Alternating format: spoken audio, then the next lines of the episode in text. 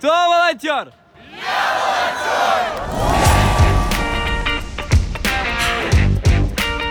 Hey, I'm Alexander Maximov. And I'm Anastasia Kondrashova.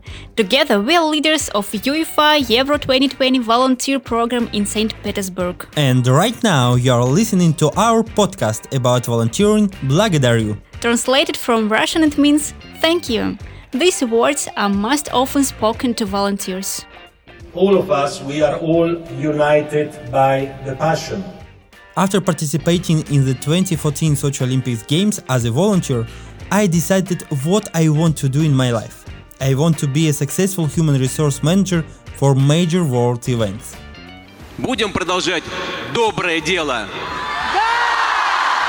I became a volunteer 10 years ago, and this defined my professional way. Before that, I absolutely didn't know what I want to do, where to walk, who to be.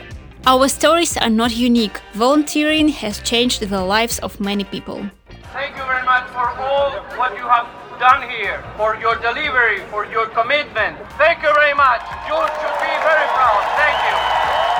Our main goal is to inspire you to do good things every day, to tell about people who are volunteering and how many areas of volunteering exist in Russia. From each episode, you will find out the story of one hero, one volunteer who managed to change themselves and change the world around them, working in a museum, in a hospital, or at a sport event. We will discuss how exactly they passed their ways, and we will involve experts from volunteer organizations in our discussion.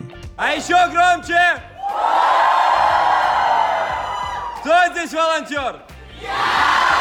Subscribe to our podcast on all podcast platforms and don't forget about our Facebook group and Instagram account Voleuro 2020. Our podcast airs on Saturdays and listen to the first episode on the 5th of December on the International Volunteer Day.